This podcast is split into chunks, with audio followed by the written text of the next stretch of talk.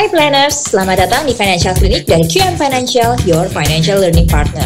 Di sini, kamu bisa belajar bareng tentang segala hal finansial dalam hidup kamu secara praktis, karena finance should be practical. Welcome back to Financial Clinic Podcast by QM Financial. Saya Ligwina Hananto. Hari ini khusus banget kita bikin collab bareng sama IPOT. Dan saya tentu saja nggak sendirian, bareng sama my buddy Banyu Adi Putra, Head of Market Development Indo Premier Sekuritas. Hai Bang. Halo Mbak. Di way back ya, aku sama Banyu tuh udah sering banget ngobrolin edukasi finansial. Pernah bikin podcast bareng, yes. Jadi syuting bareng sekarang seru banget. Ini dalam rangka collab ini QM Financial sama IPOT itu udah pernah bikin kelas saham ya. Dan seru banget waktu bikin kelas saham itu, rasanya kok sayang banget cuman di kelas saham itu aja selesai edukasinya. Makanya kali ini, di podcast kali ini, kita mau ngebahas beberapa pertanyaan yang banyak banget ditanyain waktu kita lagi gelar kelasnya, supaya kalian yang nonton punya kesempatan juga untuk belajar. Ban, yes. Di akhir 2021 kemarin, gue tuh dikirimin hasil riset sebuah lembaga berbasis AI yang memonitor obrolan netizen. Dan ternyata katanya topik investasi yang paling hit sepanjang 2021 itu ada dua, saham sama kripto. Nice. Nah, jadi pas banget kan. Oke, kalau gitu gue harus nih ngobrolin saham sama lo. Pertanyaan yang paling hakiki, semuanya pasti akan bertanya begini, gimana caranya kalau aku mau mulai investasi saham, gimana Bang? Nah, ini biasanya gue lakukan atau gue terapin itu buat investasi apapun, termasuk tentunya investasi saham. Jadi sebelum kita investasi itu harus siapin ada yang namanya 3M. Ya, 3M ini Banyu sering banget bahas ini, tapi ini penting banget biar lebih banyak lagi orang tahu. Gimana? Ya. 3M itu apa aja, Bang? 3M, M yang pertama adalah money, duit, yang kedua mindset, pola pikir, yang ketiga method. Maksudnya apa tuh? Oke. Pertama. Money sekarang berarti yang pertama money dulu. Money. Ya udahlah, kita kalau mau invest udah pasti butuh duit dong. Tapi berarti harus ada dulu duitnya. Harus ada dulu. Enggak boleh kita pakai duit orang. Enggak boleh lah. Pinjam. Iya. Titip-titip, enggak perlu ya, enggak perlu. Jadi harus punya uangnya dulu. Harus punya uangnya dulu, tahu tujuan lo apa, lo udah pasti udah sering banget. Kalau udah punya duitnya, biasanya itu orang loss-nya di mindset. Yang paling susah kayaknya ini. Punya duit banyak, mindset-nya masih kacau. Mindsetnya pokoknya kalau return tinggi belum tentu risikonya tinggi juga, padahal justru itu udah pasti. Ada investasi yang nawarin return tinggi udah pasti risikonya juga tinggi. Nah itu yang sering banget orang-orang yang even udah punya money itu, udah punya duit, itu miss di situ. Mindset kayak gini yang akhirnya bikin orang terjebak, bikin orang kepleset, bikin orang loss yang tidak terkendali. Kalau loss itu kan biasa sebenarnya dalam investasi ya, itu kan mindset juga ya. Yeah. Tapi banyak sekali orang nggak siap untuk masuk ke investasi, apalagi investasi saham. Yes, makanya banyak banget investasi bodong kan. Tahun lalu itu kalau nggak salah kerugian investasi bodong itu sampai 7 triliun Mbak. 7 triliun itu kan duit semua itu, berarti kan orang-orang tuh berarti punya uangnya. Jadi M yang pertama dipenuhin. Udah ada checklist. Tapi M yang kedua nggak berhasil. Mindset yang kedua, mereka banyak loss di situ. Okay. Akhirnya ya rugi semuanya karena mindsetnya mereka udah sesat duluan. Padahal kalau mau ya kayak investasi saham kan berarti kan potensi returnnya emang tinggi, tapi kan potensi risikonya kan juga tinggi. Tinggal lo siap apa enggak kan? Nah kalau kita ngomongin mindset dulu sebelum nanti ke method. Kalau method kan berarti udah ilmu dong ya Ban ya. Yes. Nah kalau di mindset itu berarti turunannya banyak banget ya. Banget. Turunannya termasuk misalnya tadi lo bahas tujuan lo apa, turunannya termasuk soal kalau invest itu harus siap untung dan siap rugi. Kalau invest itu berarti juga ngerti ini investasinya buat apa. Banyak banget turunannya si mindset ini sebetulnya. Banyak banget, even mindsetnya itu dua kali kan kita butuhin. Pertama sebelum invest, kedua oke nih kita udah invest. Nah itu kan mindsetnya kan harus di-maintain kan. Kalau lagi turun gimana, lagi naik gimana, jangan greedy dan segala macam. Oh itu jadi kompleks mental lah. Kamu udah siap apa belum untuk jadi investor? Itu pertanyaan yang penting untuk kita tanyakan ke diri sendiri. Jadi kalau ada yang merasa aku belum siap invest, gak apa-apa juga kan ya? Gak apa-apa juga. Jangan ikut-ikutan doang karena ketika rugi yang tanggung jawab diri sendiri. Yes. Yang ketiga method apa aja? Baru yang ketiga kita udah duitnya udah siap, pola pikirnya udah lurus, baru method. Kalau kita ngomong saham, berarti kan kita harus nge-treat saham itu sebagai bisnis. Artinya ada at least ada dua analisis yang harus kita pakai, fundamental sama teknikal kalau teman-teman mau benar-benar maksimalin returnnya. Gue ada pertanyaan tentang fundamental dan teknikal, tapi ntar dulu. Kalian makanya jangan kemana-mana, harus nonton terus. Sekarang Ban, abis kita ngomongin money, mindset sama method, gue pengen tanya apa bedanya investor sama trader saham. Oke, ini juga. Dan ini bukan jadi kayak mazhab satu lebih benar dan satunya salah, nggak gitu kan ya. Yes. Tapi banyak banget yang mempertanyakan, oh kalau gue investor, oh kalau gue trader, terus nanti selek-selekan, itu lebih bagus, itu lebih jelek, ada yang kayak gitu. Sebenarnya nggak kayak gitu. Sebenarnya bedanya apa sih? Gitu. Bedanya lebih ke ini aja sih, time horizonnya. Kalau trader itu lebih pendek. Jadi ya, biasanya gini, ketika kita mau taruh duit kita di saham, itu kan ada dua pilihan kan. Kita mau benar-benar invest di perusahaan itu, jadi kita ikutin bisnisnya. Kalau misalnya kurang oke, kita invest di tempat lain. Atau ya udah kita cuma lihat perusahaannya apa, nggak terlalu dipikirin. Yang penting kita maksimalin profit kita. Kita maksimalin, oh ini lagi cuan sekian persen atau lagi loss sekian persen. Nah itu namanya trader. Makanya biasanya yang investor itu memang beratnya tuh di analisis fundamental. Analisis fundamental dia harus tahu bisnisnya apa. Gak sempat analisis ban. Iya, nah itu mindset. Ya kan tuh mindset ya, bener ya. Mindset. Oke, jadi kalau kita masukin money, mindset sama method. Investor itu money, mindset, methodnya kayak apa. Trader itu money, mindset sama methodnya kayak apa. Yang gampang dimengerti aja. Yang gampang. Kalau money biasanya jelas ya. Money kan ya udahlah, kita udah tahu misalnya tiap bulan atau tiap hari kalau trader itu kayak gimana. Nah mindsetnya biasanya itu perbedaannya udah mulai kelihatan tuh. Ya. Investor ingat mindsetnya adalah jangka panjang. Jadi apapun yang terjadi di saham kita, di portofolio kita, ya udah, gue butuh 100 juta. Nah sedangkan dari saham ini kita masih cuan sih, tapi cuannya masih 20 juta. Ya tahan dulu, orang kita tujuannya 100 juta gitu kan. Nah kalau trader mindsetnya itu dia lebih short term, lebih jangka pendek. Jadi dia butuh 100 juta tapi untuk bulan ini atau untuk minggu ini biasanya. Jadi sehingga memang dia perlu jual beli lebih sering, kebanyakan trader begitu? Benar, sebenarnya nggak harus jual lebih sering, cuma biasanya karena memang saham itu volatile banget. Dia cari spreadnya. Mau nggak mau kan, ya udah nih saham lagi naik nih, terus mau turun, jangan sebelum turun jual lagi, nanti beli lagi. Jadi pasti frekuensinya akan lebih sering. Yang menyebabkan mentalnya beda banget dong antara si investor sama si trader ini. Betul. Dan ini nggak ada benar salah, tapi kamu siapnya yang mana. Jadi jangan sampai orang yang ternyata mentalnya belum siap masuk jadi trader, atau marah orang yang tadinya mentalnya sebenarnya trader masuk jadi investor, terbalik ya kalau kayak gitu. Nah ini ada kaitannya sama yang ketiga, perbedaannya di method. Di method, oke. Okay. Methodnya adalah kalau investor biasanya berat di fundamental.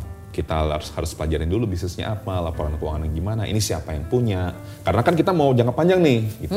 Nah kalau trader, ya udah perusahaannya mau jual apapun, gue nggak peduli lah. Yang penting harganya naik, gue cuan, harga turun, gue rugi, kan gitu kan. Berarti dia lebih banyak pakai analisis teknikal, jadi based on historical price-nya, jadi harga selama ini harganya gimana sih, pergeraknya naik turunnya kayak gimana? Oh kalau gitu kalau selama ini turun atau naik, coba kita prediksi kayaknya abis ini nih naiknya di harga sekian deh. Nah disitulah beratnya antara investor sama trader. Diulang Ban, karena langsung yang nonton tunggu itu apa maksudnya? Diulang, tenang, mari kita ulang-ulang biar lebih paham. Oke. Balik ke si pertanyaan yang akan juga ditanyakan oleh banyak orang. Jadi apa sih pengertiannya? Kan tadi udah sebut ya, apa sih pengertiannya analisis fundamental dan analisis teknikal. Gue tuh belajarnya satu semester tuh, satu semester fundamental, satu semester teknikal. Itu waktu gue ambil master.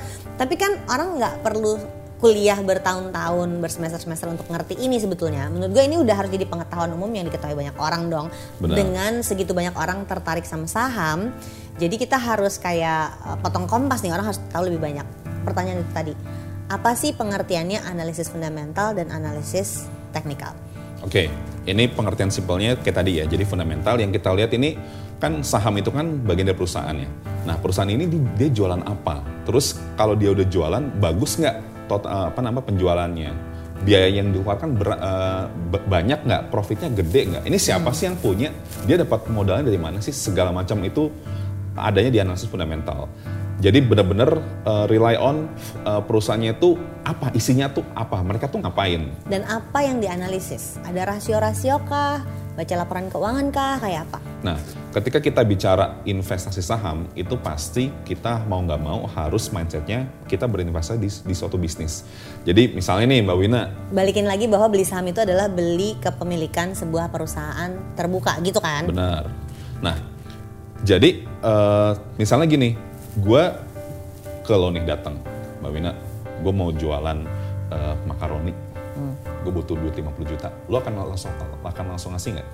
Kayaknya enggak Ban, karena lo nggak ada pengalaman dagang deh, gue ngomongnya gitu nih.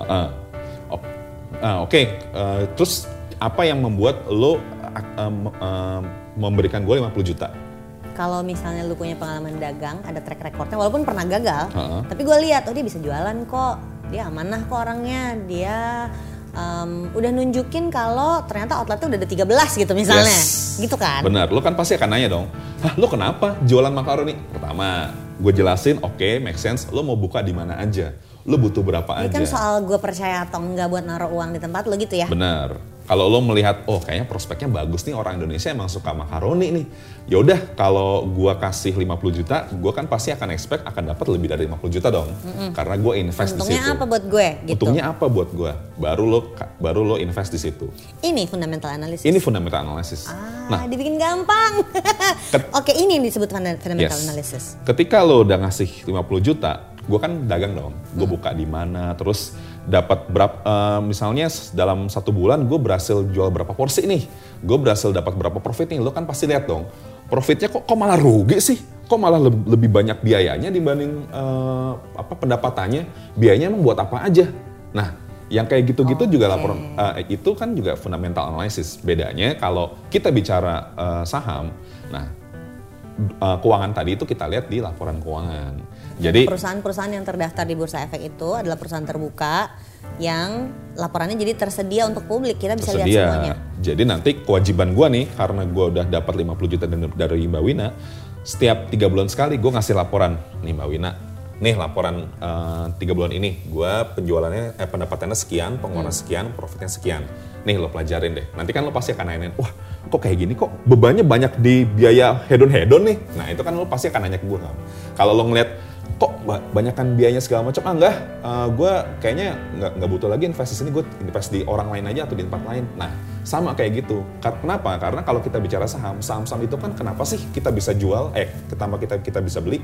Karena perusahaan itu butuh modal, akhirnya dia nawarin sahamnya ke orang-orang kayak kita. Hey, gue butuh jualan ini nih, butuh jual buat bisnis gue. Lo mau nggak join-joinan patungan sama gue? Cara meyakinkannya gimana? Kayak tadi, gue itu adalah perusahaan ini, gue mau memperdagangkan ini, lo tertarik nggak sama prospek kita? Kalau misal tertarik silakan maju, silakan join, tapi kalau nggak silakan cari yang lain. Nah, untuk make sure bahwa perusahaan ini memang sesuai sama investornya, dia kan pasti tadi balik lagi setiap 3 bulan sekali kasih laporan. Nih laporan keuangan gue kayak gini ya, silakan lo pelajarin. Jadi kita belajar membaca si laporan keuangan itu beserta rasio-rasionya untuk lihat apakah performance perusahaannya bagus atau enggak. Benar, karena laporan keuangan ibarat kalau kita medical check up aja, ya enggak? Kita medical check up ternyata nih gulanya naik nih, asam uratnya tinggi. Nah sama, kesehatan perusahaan itu dinilai dari keuangannya. Seberapa sehat dia menjalankan bisnisnya sehingga kita pede untuk ngasih 50 juta misalnya untuk dapat lebih dari 50 juta. Oke, sederhananya jadi fundamental analysis itu adalah hasil kita menganalisis laporan keuangan perusahaan publik sehingga kita percaya sama perusahaan publik itu untuk naruh uang kita di situ. Benar. Sederhananya kayak gitu. Yes. Tapi kan banyak orang yang katanya nih Ban, sahamnya ini lagi turun jadi kita beli yuk nanti dia akan naik. Yang kayak gitu itu apakah itu technical? Nah, apa itu namanya spekulasi? Nah, gini, nature-nya nature-nya saham itu kan pasti harganya naik turun tuh. Setiap hari pasti naik, pasti turun. Cuma balik lagi, kalau kita yakin sama perusahaan ini kan kita yakin ketika misalnya balik lagi, tujuan lo apa? Tujuan lo mau merit 5 tahun lagi. Kalau kita yakin 5 tahun lagi harganya akan naik tinggi, ya udah naik turun sekarang kita nggak terlalu peduli. Bahkan kalau lagi turun kita justru itu bonus, jadi kayak diskon kan, ya kita top up karena gue yakin kok 5 tahun ke depan harganya akan naik segini gitu. Nah kalau misalnya kita chipin 50 juta di harga misalnya 10.000, sedangkan pas abis kita chipin harganya turun kan kita pasti biasanya nyesel dong ya, tau gitu. Gue nggak masuk ini diskusi di WAG nih kayak gini nih. Yeah. Di antara teman-teman yang investasi, ya gue baru masuk dia turun, atau ya gue udah jual dia malah naik lagi, sering banget kayak gitu kan. Yeah. Kayak kita misalnya beli tas deh, misalnya beli tas harganya tas berapa sih, 5 juta lah, 5 juta yaudah gue beli 5 juta, besoknya diskon 10% kan kesel kan. Ya toh gitu gue beli sekarang. Nah Untuk tahu kapan beli waktu yang tepat, itu makanya pakai analisis teknikal. Oke, karena jadi melihat pergerakan secara teknis. Yes, gitu. Cuma balik lagi, biasanya nih Mbak Wina, investor-investor atau orang-orang yang baru mulai investasi saham, lebih sukanya langsung belajar teknikal. Karena kan, wah kayaknya seru nih, belajar garis-garis segala macam. Cuma kan balik lagi. Lihat grafik ya. Lihat grafik. Kalau kita lihat datanya, orang-orang yang apa namanya bisa jadi kaya dalam tanda kutip di masa yang akan datang itu hampir semuanya itu bukan based on karena suka trading setiap hari, enggak, tapi karena mereka invest. Artinya apa? Artinya yang paling penting adalah bukan kapan kita belinya, tapi barang apa yang kita beli, perusahaan apa yang kita beli. Nah, itu yang harus dipelajari baik-baik. Oke. Tentu saja ngomongin fundamental dan technical analysis nggak bisa dalam podcast setengah jam karena ini banyak banget. Jadi kalian cek lah di Instagramnya IPOT dan QM_Financial untuk lihat kalau ada kelas-kelas saham yang mereka lagi gelar, kami lagi gelar, dan kamu bisa ikutan belajar supaya update terus ilmunya. Karena menurutku belajar analisis fundamental dan technical zaman dulu sampai sekarang pun harus diupdate terus. Ban, sekarang kita yang lebih teknis nih. Yeah. Indikator penting apa jadinya yang perlu diperhatikan kalau kita mau investasi saham? Oke, ini kita yang basic dulu ya, balik lagi. Ini ada misalnya namanya perusahaan Banyu Sentuhan Abadi. Ini beneran lagi ada namanya? Ada lagi bener. Wah, Banyu Sentuhan Abadi ini apa namanya? IPO, tercatat di Bursa Efek. Mm-hmm. Jadi kan dalam kata lain, dia lagi nawarin diri nih, halo gue butuh invest duit dong nih. Ke gue, ya, gitu ya. Gue butuh duit buat jalanin bisnis gue. Berarti kan dia harus perkenalan diri dulu dong, dia tuh siapa dan segala macam. Nah itu tuh ada tuh, dia kalau udah IPO, kita udah tahu nih Banyu Sultan Abadi ini jualan apa sih dan segala macam, ini siapa yang punya sih? Nah itu yang pertama harus kita pelajarin. Ini perusahaan apa pertama, terus jualan apa, kalau jualannya misalnya sesuatu yang kita nggak suka, nggak cocok, misalnya kita syariah banget, tapi dia jualan minuman keras ya nggak usah gitu, ngapain orang gak kita. Gak nyambung sama apa yang kita percaya. Gak nyambung sama value kita juga gak konsumsi, ya buat apa gitu. Pertama, abis itu biasanya yang harus dilihat ini punya siapa. Biasanya ya, ini yang ngejalanin siapa sih, orang-orangnya kayak apa gitu. Si manajemennya berpengaruh ya. Manajemen ganti CEO berpengaruh. Tuh bisa mempengaruhi harga saham ya. Wah banget. Dan karena bukan cuma itu aja Mbak, ganti manajemen, tapi bisa aja ada misalnya nih ya, perusahaan bagus nih. Laporan keuangannya bagus segala macam, cuma karena manajemennya nakal, dia ternyata nggak comply segala macam, itu kan jadi ternyata nggak percaya, berarti selama ini bisnisnya nggak bener segala macam. Wah itu sangat berpengaruh. Makanya memang walaupun based on quality, kita perlu tahu lah kira-kira ini siapa sih CEO-nya siapa. Oh CEO-nya udah pengalaman di sini, oke siap nih. Kalau udah kenal kan, udah cocok nih sama produknya dan segala macam, baru kita lihat tuh yang tadi laporan keuangannya.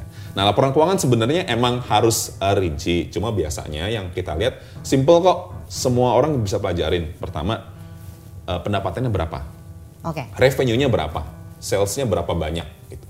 Terus pengeluarannya berapa, profit-nya berapa, itu dulu. Sesederhana itu sebetulnya. Sesederhana memulai. Itu. Okay. Kalau kita lihat, ya belum apa-apa udah rugi, belum apa-apa profitnya juga kecil. Ya jangan di invest. Kita apakah jangan ini artinya situ. Secara fundamental dia nggak kuat perusahaannya? Secara fundamental bisa dibilang kayak gitu. Nah terus kan dari mana Mas Banyu tahu dia profitnya, misalnya dia profitnya 15%. Kita tahu dari mana profitnya 15% itu bagus apa nggak? Nah biasanya kita akan compare tuh perusahaan ini, si Banyu Sultan Abadi ini, dengan perusahaan-perusahaan yang lain yang jual produk yang kurang lebih sama. Okay. Wah ternyata kalau dibandingin sama perusahaan-perusahaan yang lain profitnya kecil. Mendingan gue invest yang tempat lain dong. Nah, yang kayak gitu-gitu yang harus diperhatiin. Nah, biasanya itu kalau teman-teman suka denger yang wah rasio keuangan dan segala macam, itu memang untuk memudahkan. Jadi teman-teman gak usah ngitung, wah ini bagi ini berapa, itu udah langsung ketahuan. Udah ada rasionya. Nah, rasio itu kenapa bisa ada? Karena dia membandingkan antara perusahaan satu dengan perusahaan yang lain. Oke, contoh gampangnya misalnya di portofolio aku pengen ada saham perbankan deh, misalnya. Saham perbankan kita milih saham perbankan A, perbankan B, perbankan C, berarti di situ kita mau lihat rasionya dong. Bener. Untuk bisa di-compare karena sama-sama di industri yang sama. Gitu yes. Ya kira-kira ya Ban ya. Bener.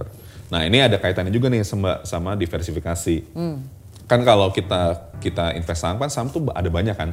Ada yang di banking, ada yang di consumer goods, ada yang di energi. Kita idealnya itu ya at least kalau kita masih pemula, kita belum tahu nih kira-kira industri mana yang bagus ya. Ya bagusnya kita diversify aja gitu. Oh, ada yang saham di bank, misalnya di sektor apa tergantung siapa yang cocok. Nah, nanti baru kita lihat nih dari misalnya di industri banking. Kan nggak mungkin dong kita beli semua saham bank di bursa, kan nggak mungkin. Uangnya nggak cukup juga. Ya satu aja kan lumayan kan harus ininya kan. Ya berarti kan kita harus milih satu apa dua. Nah gimana cara filternya ya tadi. Bandingin nih bank A rasionya segini, bank B rasio segini, bank C segini. Oh kayaknya ini yang paling bagus nih. Baru masuk di situ. Ya, Banyu pernah ngasih tips sama aku, perhatiin waktu itu rasio apa ya Ban? Dan lo bilang si bank yang ini nih dicek 3 bulan ke belakang, 3 tahun ke belakang malah nih lo bilangnya. 3 tahun ya, 3 bulan. Iya, biasa 3 tahun. Itu konsisten dia selalu yang paling besar. Di situ oh iya benar gitu ya cara ngelihatnya. Karena udah lupa juga gue fundamental analysis. Oh iya benar-benar juga itu kelihatan. Jadi angkanya enggak bohong kalau kita compare. Mungkin kalau dia berdiri sendiri rasio itu enggak ada artinya ya. Benar. Ada rasio terhadap satu saham perbankan. Gak ada artinya, tapi begitu di-compare baru kelihatan, oh maksudnya gini. Mungkin cara gampangnya gini, untuk lihat Ligwina itu gemuk atau tidak, itu harus dibandingkan berdiri di antara teman-temannya yang lain. Sehingga kelihatan, oh iya gemuk, oh iya gak, dia kurus, ada comparison-nya gitu. Kayak harga mahal murah juga gitu kan? Bener, satu liatin dulu nih, kedua yaitu tadi mecek. Wah ternyata kolesterolnya 200. Yang ini 150. Dibanding kemana? Dibanding kemana kan berarti kan harus ada pembandingnya dong. Ya. Wah ternyata ini kan ideal ini 200 lah maksimal. Ini ada yang 300, ini ada yang 150 ya. Lihat yang 150 karena lebih sehat. Kurang lebih kayak gitu. Oke, sekarang makin mengerucut. Ada pertanyaan yang pertanyaannya tuh sampai kayak gini. Siapa aja pihak yang terlibat dalam transaksi saham? Oke. Nggak kebayang nih, benar-benar blank.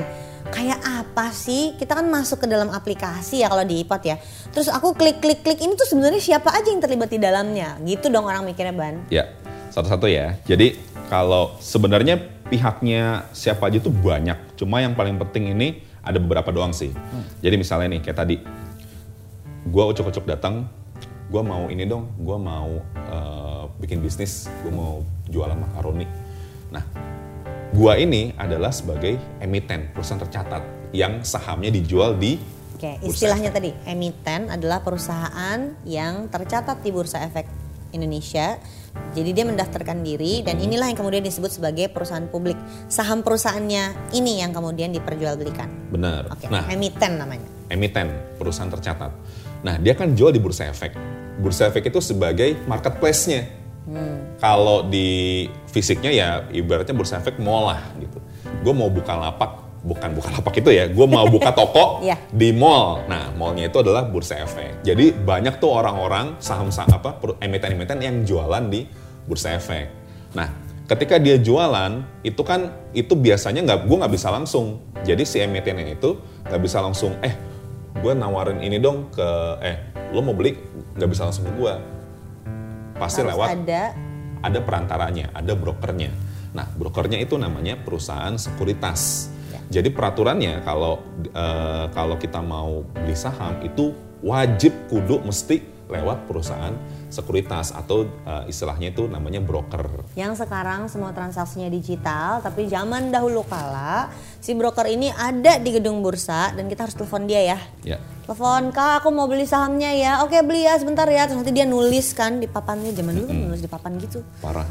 Kita juga nggak tahu sih itu, zaman kita masih kecil itu. Iya. Enggak, beneran zaman dulu tuh jadi kalau mau orang mau beli harus ada yang bilang. Si brokernya itu akan bilang, ada yang mau beli nih. Bener. Maka akan ada broker yang bilang, oke ini gue ada yang mau jual. Terus ketemu di tengah-tengah gitu ya. Logikanya gitu kan ya. Tapi sekarang semuanya digital. Jadi broker sama broker itu secara digital ketemu dan transaksinya terjadi. Digital benar. Jadi misalnya gini, gue investor. Gue mau beli saham si PT Makaroni Terbuka ini. Maka gue akan masuk ke IPOT. Terus gue masukin nih transaksinya ke IPOT. Apa yang gue lakukan? Ngebit? Iya. Terus gimana? Apa yang terjadi sama transaksinya? Jadi ini misalnya nih ada saham ABCD gitu ya. Wah kayaknya saham ABCD ini bagus nih. Cuma kayaknya nih harganya kan 10.000 nih. ya terserah lo, kalau mau beli 10.000 silahkan, bisa langsung dapet. Tapi kalau lo melihat kayaknya ini bisa gue tawar nih, ya biasalah kita kan kalau ke pasar kan suka nawar-nawar kan. Boleh, wah kayaknya nawar digital jadi. Nawar digital. Gue mau beli di 9.950, boleh nggak? Lumayan kan kalau gue beli banyak kan. Terus kita masukin dong angkanya. Masukin angkanya. Apakah pasti dapat? Ya belum tentu. Kalau misalnya nggak cocok ya nggak akan dapat. Sama aja kayak kita beli di pasar kan juga kayak gitu. Jadi kan? Secara digital dicariin hasil gue ngebid 9.900 tadi, dicariin nih secara digital siapa yang mau beli di jual di 9.900. Siapa yang mau jual? Jadi sama persis kayak kita berdagang di pasar tradisional, bedanya ini fully udah digital sekarang. Oke, berarti siapa aja yang terlibat? Ada investornya. Investor kita yang beli ya, kita yang beli saham ya. Itu investor. Terus beli apa? Beli sahamnya emiten di Bursa Efek Indonesia. Lewat sekuritas. Jadi ada 4. Selain si investornya ada yang jual dan ada yang beli. Iya, ada yang jual. Mungkin ada yang nggak kebayang ya, jual beli saham tuh gimana sih? Bukan kayak kita lagi pasang judi bola gitu, bukan. Itu lebih ke saya mau beli dan ada yang mau jual. Jadi harus terjadi transaksinya. Jadi yang disebut jual beli itu terjadi transaksinya, saya mau jual dan saya mau beli gitu ya Bannya. Oke. Maka pas ada yang nanya, untungnya jadi gimana? Ini pertanyaan yang basic banget tapi setiap kelas pasti ada yang nanya. Oke. Untungnya ini sama kayak kita beli, misalnya kita beli tas ya. Kita beli tas 5 juta terus kita pakai. Biasanya kan kalau tas itu kan ya udah pasti. Pre-love ya, mau dijual lagi pre-love. Ya pre-love dijual lagi. Cuma kan kalau barang-barang biasa kan biasa karena nilainya turun jadinya ya kita nggak mungkin cuan, nggak mungkin untung dari situ kan. Ternyata bisa naik. Nah kalau misalnya kita beli tas atau koleksi jam yang klasik gitu misalnya. Kita beli dulu 10 juta. Bertahun-tahun sekarang harganya udah naik nih 15 juta. Kalau kita jual 15 juta berarti kan kita akan untung, untungnya kita akan cuan 5 juta. Sama saham juga kayak gitu. Okay. Kita beli di 10.000 satu lotnya, terus karena naik turun kadang-kadang di 9.000, kadang-kadang 8.000, kadang-kadang 15.000, terserah. Kalau kita jual di atas 10.000 di mana itu harga si harga beli kita bisa untung di situ. Pertama. Yang kedua, bukan cuma itu aja. Jadi karena kita berbaik hati ngasih duit kita untuk modal dia, banyak perusahaan-perusahaan yang oke nih kalau karena dia udah untung, dia bagiin keuntungannya tuh ke orang-orang kayak tadi kita. Oh, ada bagi profitnya gitu. Bagi profit. Ke jadi, pemilik perusahaan. Ke pemilik. Jadi misalnya nih ya, misalnya gue butuh modal 50 juta. Ada yang ngasih 20 juta, ada yang ngasih 10 juta, ada yang ngasih 5 juta, dan sebagainya. Sehingga gue dapet 50 juta. Nanti pas udah gue bisa berbisnis dari situ, gue bisa dapat pendapatan, bisa profit. Profitnya itu gue bagi-bagi, balikin ke mereka lagi, tapi proporsional. Karena 20 juta nih Mbak Wina ngasih gede banget, gue juga kasih lebih gede dibanding yang lain. Nah itu namanya dividen. Jadi ada, tadi selisihnya yang namanya capital gain, selisih antara harga jual sama harga beli kita, sama namanya dividen. Jadi ada 2 jenisnya. Dan kan sekarang jadi kalau kita mau jual beli saham, mau jadi investor saham, kita menggunakan aplikasi seperti IPOT. Ya. Banyak banget yang nanya, Kak, IPOT aman nggak? Kok pertanyaannya kayak gini ya? Tapi it's a valid question gitu, karena kita akan masukin uang kita ke sebuah aplikasi, ini tuh apa? Orang tuh banyak bertanya kayak gitu. Jadi menjawab pertanyaan itu. Aplikasi kayak IPOT itu sisi keamanannya kayak apa, Ban? Oke, balik lagi ya. Ketika kita mau beli saham itu kan harus lewat perusahaan sekuritas. Tadi yang nanya aman apa nggak segala macam itu bagus banget kalau kalian nanya gitu. Kenapa? Karena sekarang tadi investasi bodong itu banyak terjadi karena nggak nanya-nanya kayak gitu, ikut-ikutan aja padahal nggak aman. Jadi banyaklah mempertanyakan ini ya. Karena uangmu kalau hilang yang rugi kamu sendiri. Benar. Ya kan? Nah, balik lagi ketika kita ngomong aplikasi, itu kan aplikasi punya perusahaan sekuritas. Nah, perusahaan sekuritas apa sih yang aman gitu kan? Gimana sih cara tahu apakah perusahaan sekuritas itu bisa terpercaya apa enggak? Pertama yang udah pasti harus diawasi sama OJK. Itu dulu. Kalau sekuritas semuanya diawasi sama OJK. Kemudian kedua merupakan anggota dari Bursa Efek Indonesia. Belum tentu semua sekuritas merupakan anggota, tapi mayoritas anggota Bursa Efek Indonesia. Aku soalnya pernah ada saudara yang nunjukin dia punya kayak kontrak gitu, ada notarisnya, akte gitu. Menurut dia nggak tahu ya beneran akte notaris apa enggak. Terus katanya itu investasi untuk saham. Padahal menurut aku kenapa pakai surat-surat kayak begini gitu? Karena ini katanya dari sekuritas. Nah yang kayak gitu kita question mark dong, karena bukan begini cara kerja sekuritas yang kita kenal untuk investasi saham. Kan? Yes, gampang kok cara ngeceknya. Misalnya kan kalau kita kan IPOT itu punya Indo Premier Sekuritas, tinggal googling aja Indo Premier Sekuritas di OJK terdaftar nggak. Kalau misalnya udah terdaftar diawasi OJK, aman, udah pasti. Apapun, mau saham, mau reksadana, mau investasi apapun, kalau nggak terdaftar di otoritas atau regulatornya, ya itu hindarin deh. Gitu. Ya, jadi nggak boleh nitip uang ke orang yang sebenarnya nggak ada apa lisensinya gitu ya Banyu. Nggak ada izinnya. Jadi itu ada izinnya kan dari OJK untuk bisa beroperasi sebagai sekuritas. Yes. Dari sisi keamanan legalitas usahanya. Kalau kita ngomongin keamanan jual beli saham, nah keamanan dong ini. Iya. Nah balik lagi kalau nanya duit kita aman apa nggak kan gitu kan sebenarnya kan. Ya. Di mana sih simpen uang kita di dalam aplikasi itu? Orang kan pasti deg-degan gitu kan Banyu. Nah gini. Ketika kita investasi saham, duit kita itu bukan masuk ke sekuritas sebenarnya. Ya. Tapi kita dibikinin satu rekening investasi namanya rekening dana nasabah atau rekening dana investasi. Si RDN itu. RDN. Jadi atas nama kita sendiri. Atas nama kita sendiri. Jadi jangan nyimpen uang kita di nama orang lain juga, harus tahu itu loh. Benar. Jadi tenang aja, kalau misalnya amit-amit nih sekuritasnya nakal segala macam, duit kita aman karena atas nama kita sendiri. Atas nama kita sendiri. Kalau dulu emang beberapa tahun zaman dulu nggak gitu. Sekarang udah lebih. Zaman dulu nggak gitu. Aman. Sekarang karena kita punya RDN, ada lagi kita punya namanya istilahnya tuh KTP buat investor, namanya SID. Yes. Jadi mau misalnya nih ya, misalnya contoh Mbak Wina punya saham di sekuritas lain gitu. Mau pindah ke Indo Premier, yang nggak harus dijual dulu abis itu beli lagi di Indo Premier. Karena sahamnya Mbak Wina, uangnya Mbak Wina itu bukan di sekuritas. Jadi tinggal tutup rekening yang di perusahaan sekuritas yang lama, yang di Indo Premier udah langsung muncul portofolionya. Oh, udah ada karena memang sahamnya itu bukan punya si sekuritasnya, tapi punya kita sendiri. Mega. Karena atas nama di rekening dana nasabahnya. Benar. Oke, itu penting banget. Satu lagi yang terakhir, soal keamanan investasi saham itu sendiri. Biar semua makin sadar bahwa namanya investasi saham yang nggak akan mungkin aman 100%. Ya. Gimana, Ban?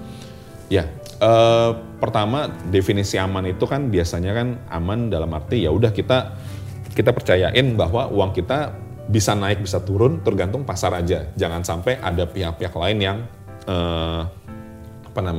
menyalahgunakan dana kita. Tapi kalau misalnya amit-amit nih ada pihak lain yang menyalahgunakan data kita entah gimana pun caranya, nggak usah khawatir juga karena ada yang menjamin. Namanya itu SIPF. Itu gimana? Jadi dia itu menjamin bahwa kalau misalnya nih ya kita punya saham 50 juta gitu misalnya. 50 juta terus amit-amit ternyata 50 jutanya itu hilang gitu aja. Oh, di datanya. Di datanya karena ternyata ada yang nakal dan segala macam. Tenang aja teman-teman atau investor itu juga pasti akan dapat uang 50 jutanya lagi karena sudah dijamin sama SIPF itu gitu. Jadi kalau misalnya dibilang aman apa enggak, insya Allah pasti aman. Jadi bahkan tadi gue bilang walaupun ternyata amit-amit ternyata nanti jebol, ada yang ngejamin, udah pasti ada yang ngejamin. Jadi bicara soal keamanan investasi atau jual beli saham lewat aplikasi, dari sisi sekuritasnya dulu dipastikan aman kalau dia disebutnya anggota dari Bursa Efek Indonesia dan dia diawasi oleh OJK. Yang kedua, kalau kita ngomongin ada apa-apa sama data kita di sana, maka ada apa tadi namanya SIPF. Iya, SIPF. SIPF ini yang bisa melindungi data kita sehingga kita bisa retrieve balik bahwa memang benar uang kita tuh ada sekian juta dalam bentuk saham di sana. Yang ketiga tadi menarik juga, soal uang kita itu bukan digondol sama sekuritasnya. Benar. Tapi ada rekening dana nasabah atas nama kita sendiri. Jadi uangnya itu bukan kita taruh di tempat orang lain sehingga bisa dibawa kabur, enggak. Rekeningnya tuh memang kalau misalnya aku beli saham perusahaan A, itu benar-benar atas nama aku karena di rekeningnya pun atas nama aku gitu ya. Nah ini kalau kita mau ngomongin apakah aman untuk investasi menggunakan aplikasi untuk jual beli saham. Nah bahkan pas di aplikasi sendiri itu ada ya kayak misalnya kita kalau internet banking kan harus ada username-nya, passwordnya. Kalau di IPOT pun udah ada juga tuh, username-nya ada, passwordnya harus masukin. Even ketika mau transaksi, mau beli, mau jual harus insert pin code-nya dulu. Jadi secure harusnya. Yang nggak aman cuman resiko investasinya. Nah, yang nggak aman cuman itu ya Ban, karena resiko investasi saham selalu ada, makanya kita harus belajar terus. Terakhir nih Ban, untuk penutup. Jadi sekarang setelah semuanya nonton nih, dijelasin tadi beberapa pertanyaan tentang saham yang gampang-gampang udah tahu. Oke, Mas Banyu, sekarang aku mau investasi saham di IPOT, gimana caranya? Caranya gampang, teman-teman tinggal download IPOT di Play Store maupun App Store. IPOT tulisannya. Nah di situ teman-teman bisa langsung registrasi online. Jadi kebetulan kami itu sekuritas pertama di Indonesia yang bisa full online. Jadi udah nggak perlu kirim-kirim, nggak perlu nunggu lama. Zaman dulu tuh formulirnya di print, terus di tanda tangan basah gitu ya. Sekarang nggak ya. Sekarang semuanya online, cepet, langsung jadi. Habis udah tinggal. Biasanya tuh ada yang nanya Mbak, minimal berapa masuknya? Nyiapin uang kan tadi, money nomor satu. Nah kebetulan di IPOT itu minimum saldonya adalah Rp0, alias nggak perlu. Nggak harus pembukaan rekening dulu udah sekian rupiah. Nggak harus. Nol aja dulu. Nggak harus, nol aja dulu. Nanti kalau baru mau beli saham atau reksadana baru diisi. Oke, jadi kita download dulu, langsung register di situ. Kalau itu udah, nanti akan langsung dibukakan RDN-nya di situ juga. Udah ada di situ semua, nanti langsung akan di email segala macam, username-nya apa, passwordnya nanti bikin sendiri, nanti bisa di aplikasi IPOT itu udah tinggal langsung login, tinggal pilih deh sahamnya mau apa, reksadana mau apa, mau belajar pun di sana juga kita sediain konten. Jadi nggak cuma saham aja ya, reksadana juga bisa. Kalau udah punya di sekuritas lain, kemudian buka lagi di IPOT, itu bakal masalah nggak sih di aplikasinya? Sama sekali nggak. Nggak ada masalah ya. Karena KTP kita cuma satu. Nah KTP kan cuma satu. Pas kita daftar ke sana, apakah dia akan ngebaca si SID kita itu? SID kita itu? Iya. Biasanya nanti akan dimintain formulir pemindahan rekeningnya gitu. Jadi nanti kalau misalnya wah saya tuh udah jadi investor cuma dari sekuritas lain, nanti tinggal minta di sekuritas lamanya, kirim ke IPOT, nanti bisa langsung otomatis langsung disesuaikan semua. Ini menarik banget menurut aku karena jadinya kita mesti tahu juga teknik-tekniknya. Untuk investasi saham itu kayak apa, punya juga wawasannya untuk investasi saham kayak apa, sekaligus jadi aplikasinya apa sih gitu. Jangan sampai ngaku gaptek ya, terus kita nggak investasi saham hanya gara-gara gaptek. Itu aku sih kayaknya. Enggak dong, nggak gitu dong. Jadi harus update sama teknologi yang kekinian.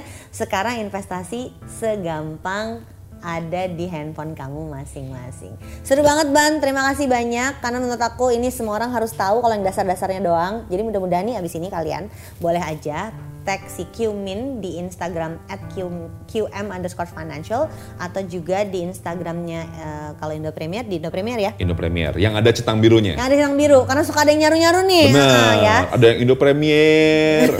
Enya banyak. Tag juga di Instagramnya Indo Premier yang ada centang birunya. Dan kamu boleh kasih, aku mau tanya ini dong tentang saham, aku mau tanya ini dong tentang reksadana, aku mau tanya ini dong. Nanti kita tampung pertanyaannya supaya bisa jadi konten lagi kayak gini dan langsung dibahas panjang lebar. Kamu bisa belajar terus. Terima kasih Banyu udah gabung hari ini. Sama-sama, kita ngobrol-ngobrol terus lagi ya. Dan buat kalian jangan lupa terus dengerin podcastnya Financial Clinic Podcast by QM Financial. Sampai jumpa di episode selanjutnya. Dadah!